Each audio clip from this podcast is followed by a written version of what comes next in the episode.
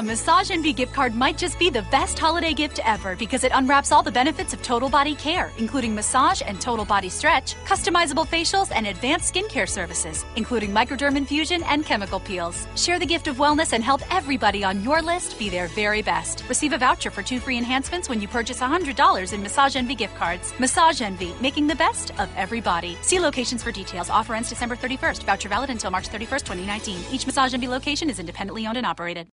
Bienvenidos a Mezcum Podcast y en el episodio de hoy analizamos la victoria del Barça ante el Valladolid en la segunda jornada de la Liga 2018-2019.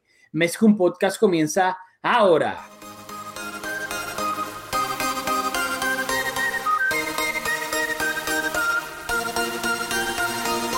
Kevin Roland, contigo empezó todo.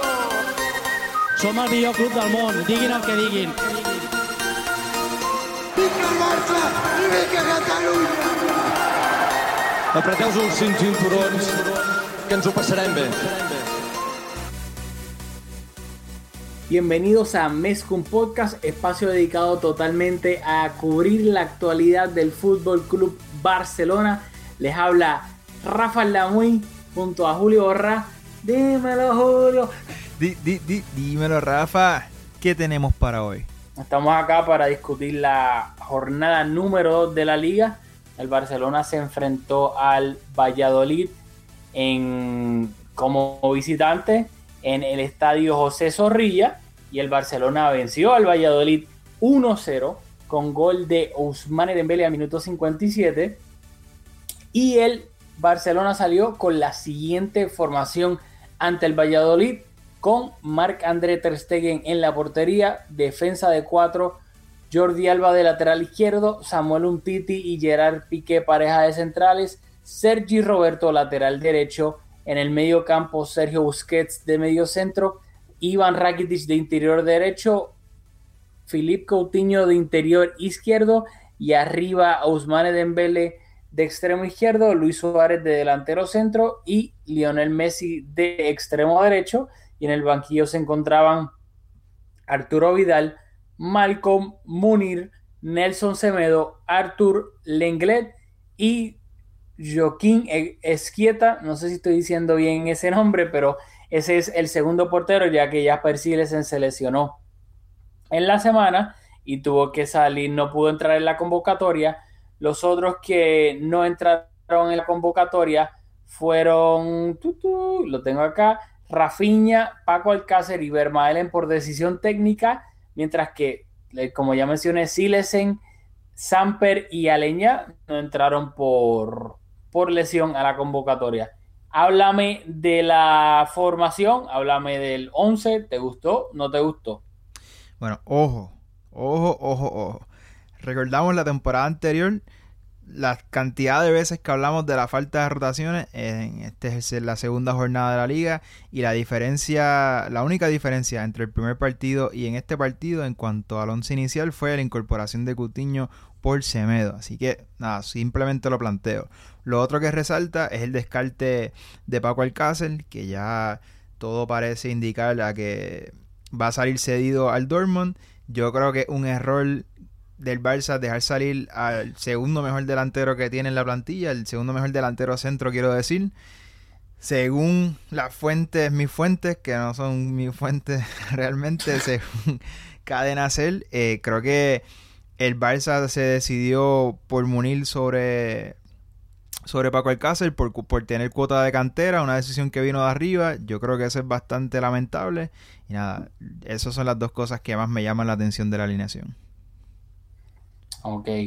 Eh, no te sorprende para nada, hablando obviamente además de, de, que Paquito se fue, no te sorprende que, que como bien hablaste en la que el año pasado criticamos bastante que Valverde no rotaba y que ahora, especialmente con un jugador como Rakitic, que fue el jugador más utilizado de la plantilla el año pasado. En de toda Europa. Yo creo que Rakitic fue el jugador que más minutos jugó en Europa la temporada anterior. Exacto. Y luego tuvo un mundial donde llegó hasta la final y claramente una posición como lo es donde juega Rakitic, que es en el medio campo, que tiene este pues eh, una, una repercusión en tu estado físico, pues, bastante diría yo.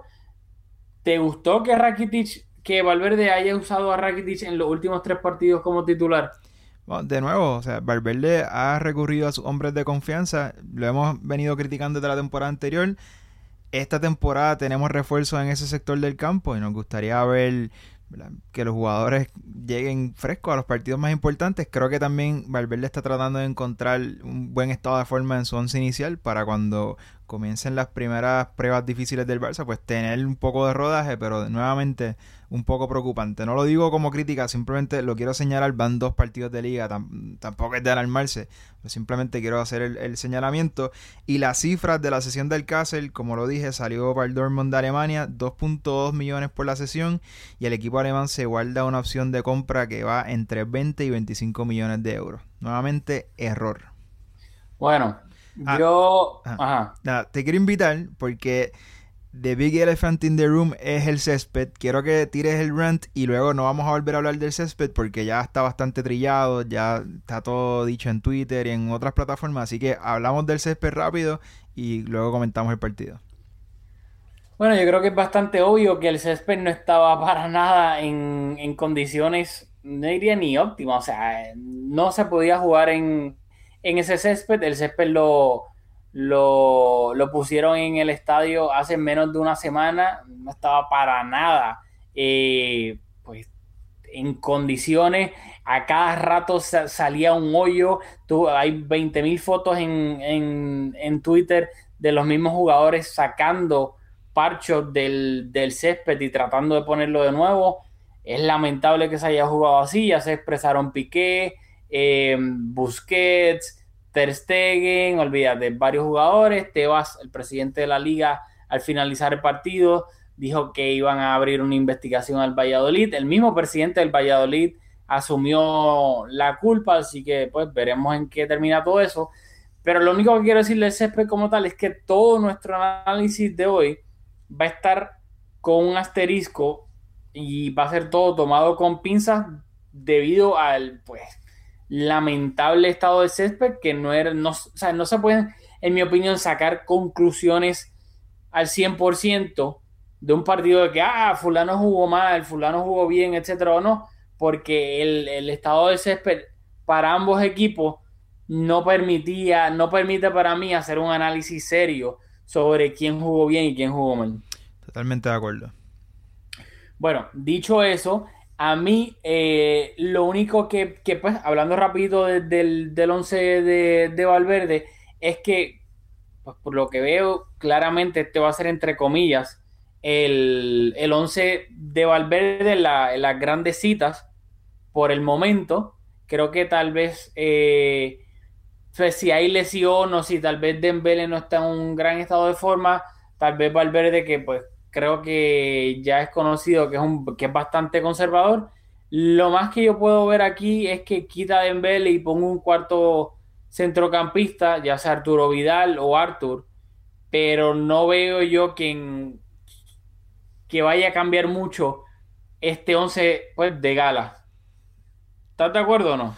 No, yo, yo creo que yo estoy de acuerdo y a la espera de ver entre Artur si se queda Rafiña y Arturo Vidal, ¿cuál de esos tres sería su hombre de confianza para acompañar a los tres habituales en el medio?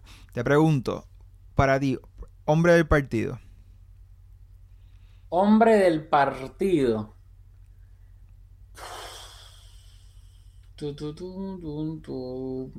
me la pusiste difícil porque. Pues yo te digo el mío a, lo que tú, a lo que tú piensas el tuyo.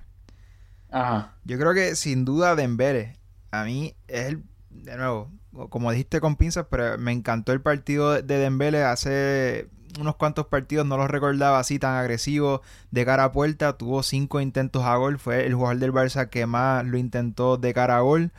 Eh, no estuvo muy fino en algunas jugadas, pero me encantó la agresividad que tuvo y Messi estuvo bastante discreto, Suárez bastante luchador, pero no estuvo muy fino. Los del medio yo creo que Rakitic participó bastante, yo creo que Coutinho con, tuvo algunos detalles espectaculares, así que me quedo con el partido de Dembele y me gustó mucho Sergi Roberto.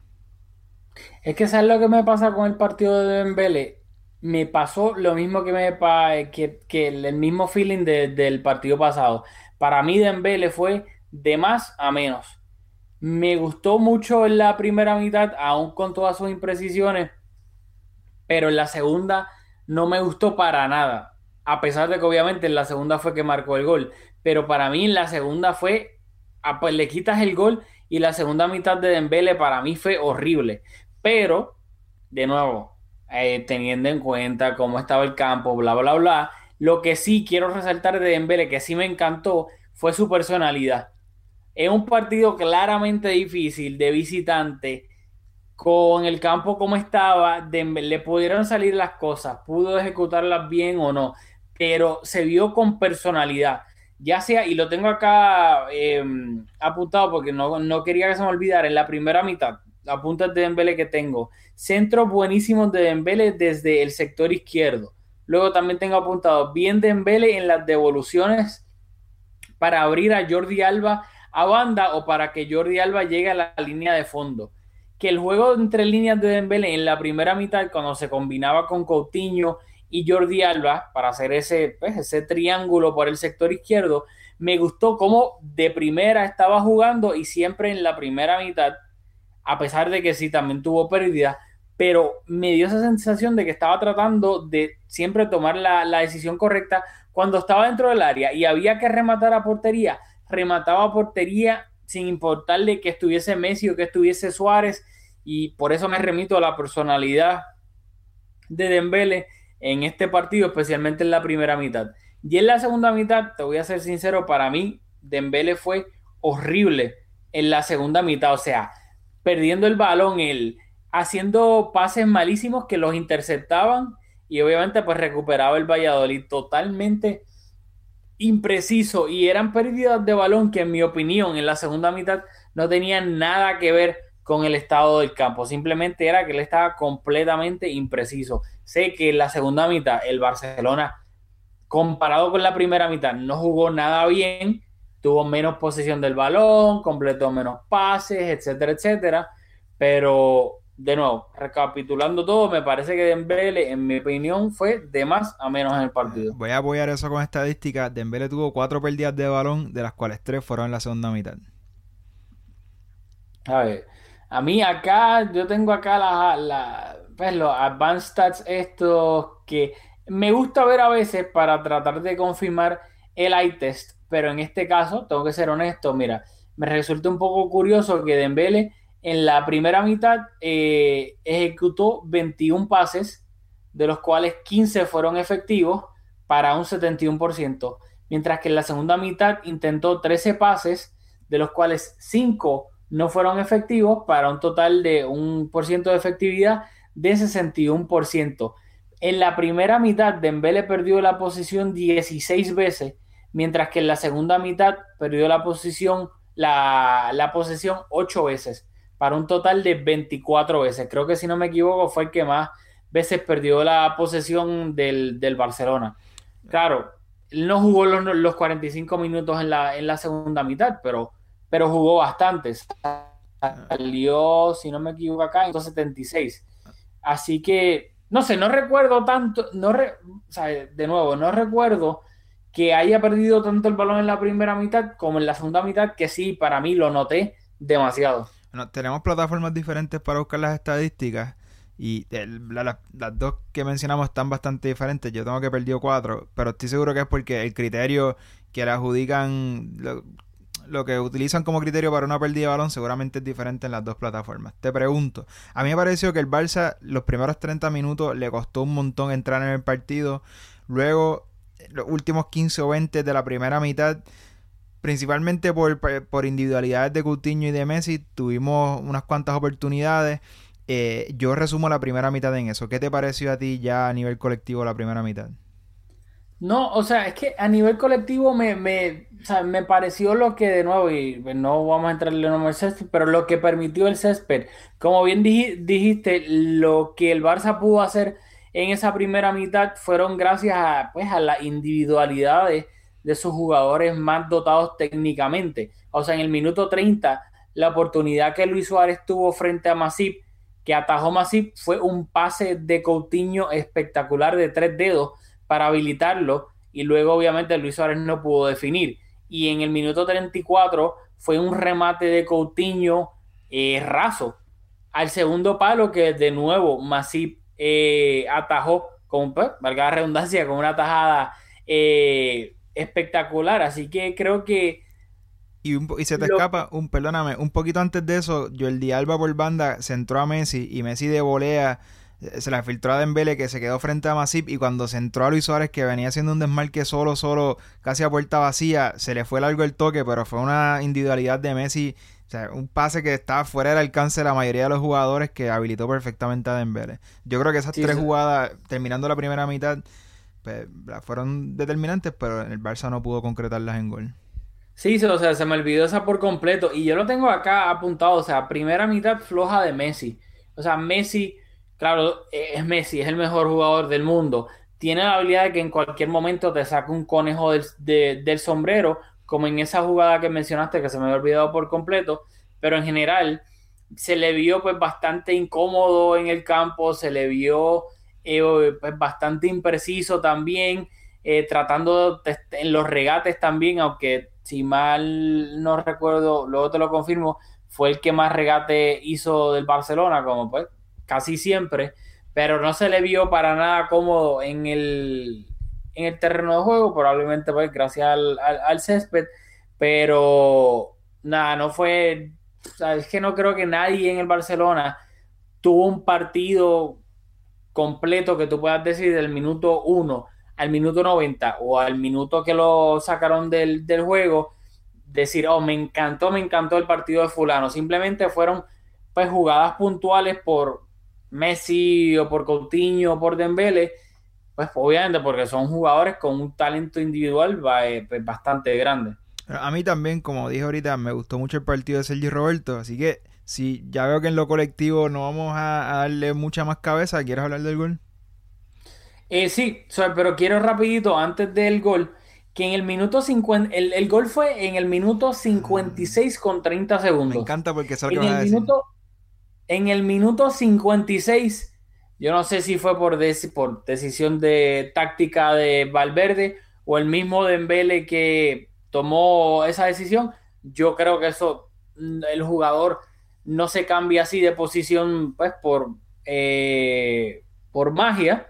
Así que yo sin tener alguna evidencia le voy a dar el crédito a Valverde porque creo que pues eso recae en el entrenador vale, eh, Usmane pasa a estar en el sector izquierdo del campo al sector derecho y a los 30 segundos es que llega la jugada del gol, que es un pase largo de Luis Suárez desde, el sector izquierdo a Sergi Roberto, que está llegando eh, a la línea de fondo, de cabeza, pasa el balón hacia atrás, evitando que obviamente fuera un saque de meta, y Dembele de primera le bota un poco el balón este, eh, le, bota un poco el balón, pero de primera remata cruzado para vencer a Masip y marcar el 1-0 del Barcelona. Bueno, primero me encanta, me encanta que vimos exactamente lo mismo. Ese, dentro de lo feo que fue el partido, ese fue el takeaway que yo me llevé de esas cositas, esas peculiaridades que, que resaltan, que, que, te ilusionan, que te gustan. Y fue ese detalle técnico de cambiar a, a Dembele de banda. Yo sé instante antes del gol, yo vi a Valverde gesticulando en la en el touchline para que Dembele cambiara de banda. Si, si vuelves a visitar el partido, yo creo que las cámaras y la, y la producción lo captan. El, juego se interrumpió por un momento y enfocaron a Valverde y le estaba pidiendo a Dembele que se cambiara de banda. Y me encanta que, producto de ese ajuste, 30 segundos después, o una, dos, tres jugadas después, Dembele anota el gol, que son cosas que quedan, si en el transcurso de, cualquier partido, los técnicos hacen ese tipo de ajustes y, los jugadores cambian de banda y probablemente en la gran mayoría de los casos no queda en nada. Pero cuando ocurren y termina en un gol, que un gol determinante, que nos da los tres puntos importantísimos, pues yo creo que hay que resaltarle esa capacidad de ajuste que tuvo Valverde para cambiar a Dembele. No, y qué bueno que me lo dijiste porque yo honestamente no me, no me percaté no me di cuenta de, eso que dijiste, de que Valverde estaba gesticulando hacia Dembele para que se cambiara de banda. O sea, noté que se cambió de banda y luego que marcamos al instante, pero nunca me fijé en, en Valverde, así que eso no, no lo vi, pero Eh, Me puedo bueno equivocar, pero estoy casi seguro que lo vi. Lo otro, señalar la pequeña racha que tiene Dembélé de sacar resultados importantísimos en tres partidos. Es la segunda vez que anota el gol que nos ayuda a conseguir la victoria tras el golazo que anotó en la Supercopa. Así que importante Dembélé al principio de la temporada. Muy bien. Y hablando de Dembele, iba a Valverde, lo iba a cambiar en el minuto 76 para darle entrada a Arturo Vidal, que en mi opinión yo vi que Valverde luego pasó, no sé si compartes la opinión, a un 4-4-2. Messi, Luis Suárez arriba, con Dembele y Coutinho por las bandas, y cuando entró Arturo Vidal por Dembele, pues Arturo Vidal pasó a jugar eh, por ese sector derecho de los cuatro mediocampistas, eh, valga la redundancia, en medio campo. Estoy- ¿Notaste eso o no? Sí, estoy de acuerdo.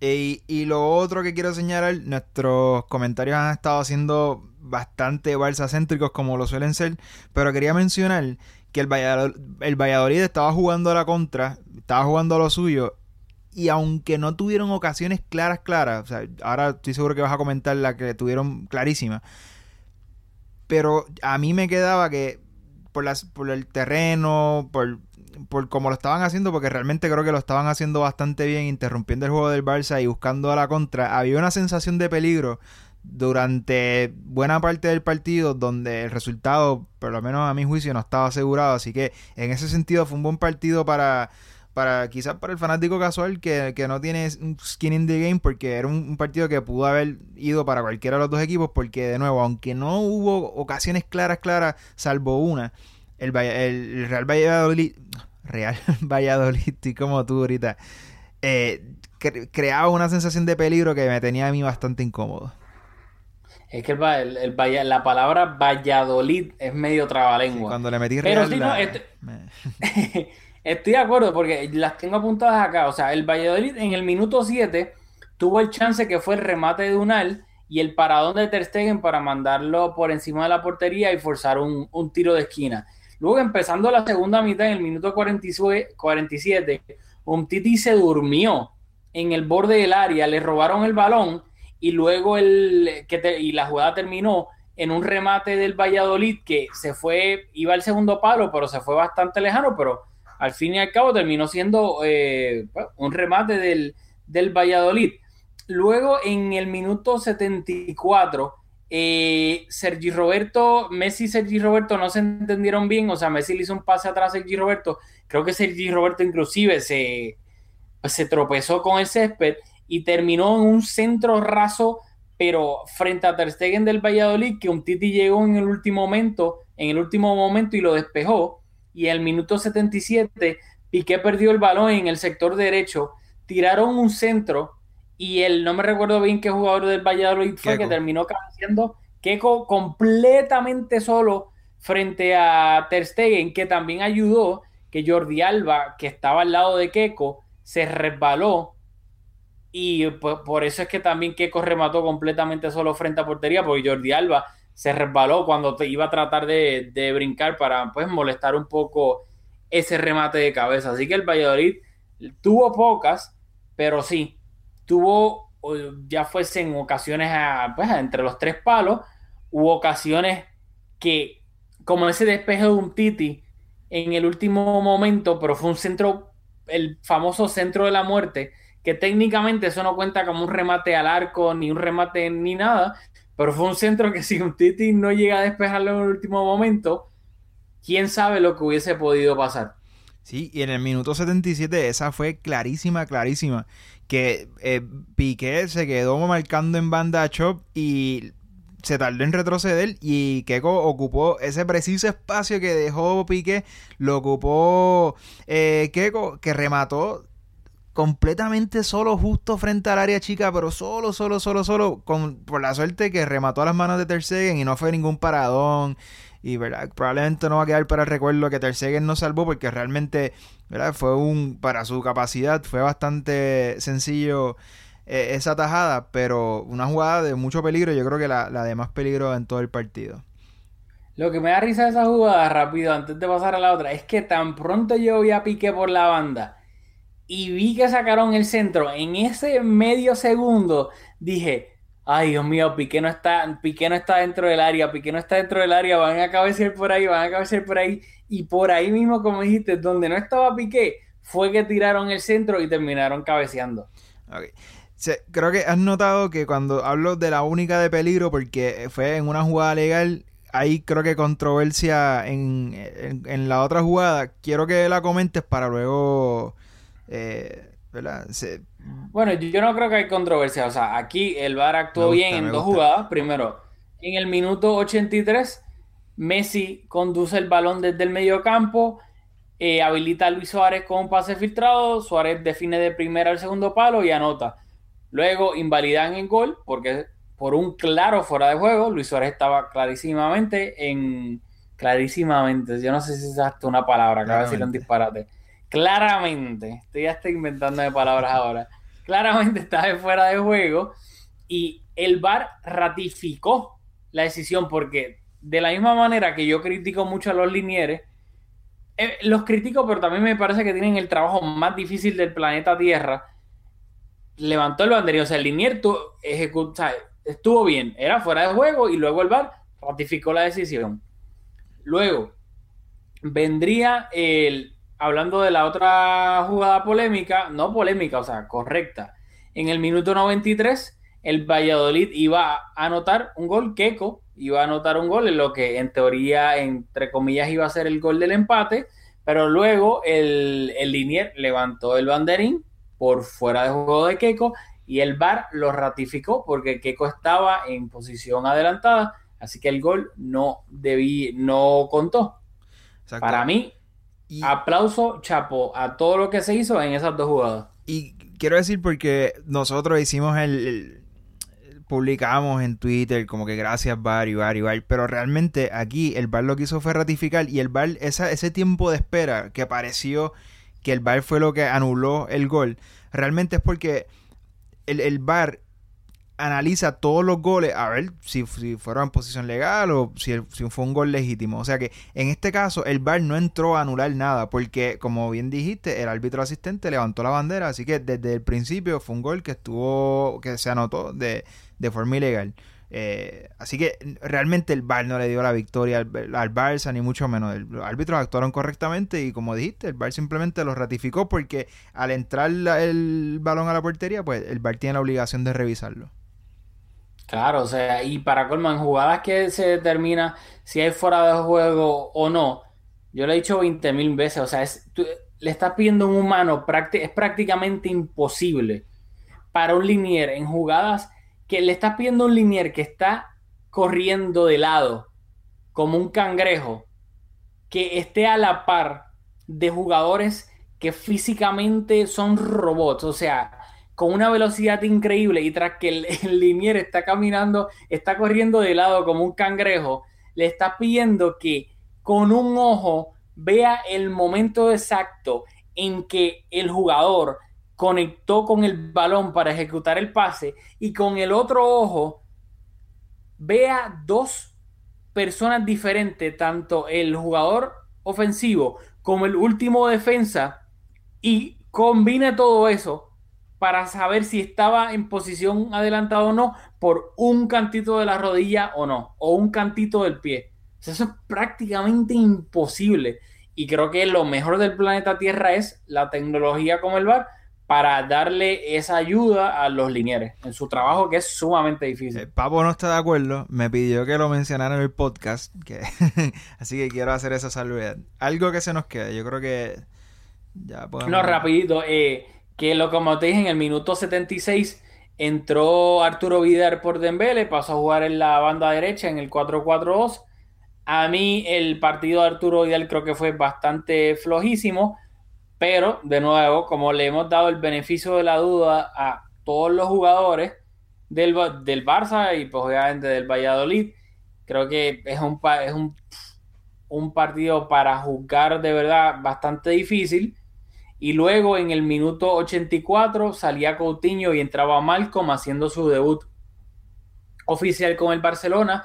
Solamente disputó, yo diría que menos de 10 minutos pero aún así creo que tuvo dos jugadas bastante pues, bastante importantes. La primera fue un pase largo, creo que fue de Messi, si no me equivoco, que el mismo Malcolm podía haber recibido ese balón y luego ir a portería, pero él pensaba que estaba en posición adelantada, lo cual no le estaba, así que aguantó para que llegara Jordi Alba y, recibiera el balón y luego terminó en un centro que no sé si ese fue el que hubo mano en el borde del área o no, pero pues fue una jugada de, pues, de ataque. Y luego la jugada que esta sí iba a ser clarísima era un pase largo de pique a Arturo Vidal que se encontraba en el medio campo.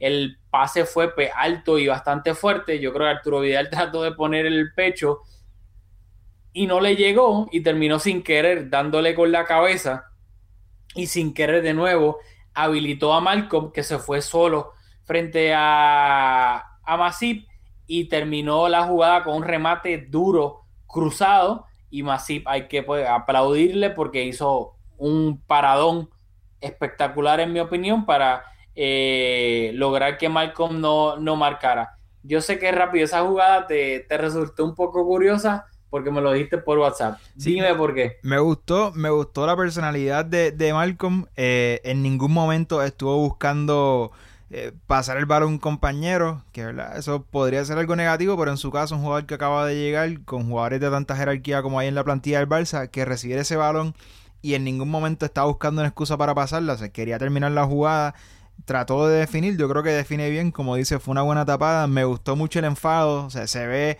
un jugador con personalidad que, como todos, tenía ganas de, anotar ese balón y luego lo que quiere es que te comente el enfado de, de Luis Suárez al no recibir el balón pero... ¿Fue de Suárez o de Vidal? perdóname, de Vidal. De Vidal que venía haciendo la carrera por atrás. Es que cuando te comenté lo de Vidal, tú me comentaste que te molesta lo mismo cuando lo hace Suárez. Sí, sí, no, no. A mí, si hay algo que me revienta, es cuando un jugador veterano, a un jugador más joven o nuevo, hace gestos con las manos cuando no le pasa, pasan el balón o lo que sea. Que eso sabemos quién era quién es bastante famoso haciendo eso y no es de nuestro equipo. Y oh, me revienta. Y Suárez, lo tengo velado a Suárez porque se pasa haciéndoselo al pobre Dembele. Inclusive cuando Dembele sí se la pasa, en vez de tener un detalle, decirle como que gracias o buena por buscarme lo que sea, ni lo mira.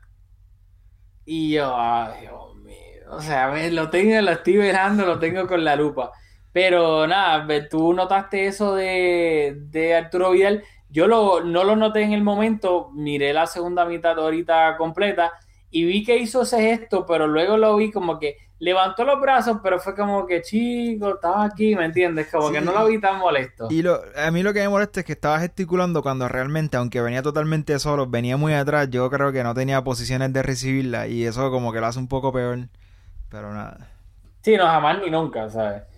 Pero nada, luego el otro, el tercer cambio del Barça iba a ser un insignificante porque era básicamente para quemar tiempo. En el minuto 91 iba a salir, salir del campo Luis Suárez e iba a entrar Munir el Hadi con su peinado bastante exótico.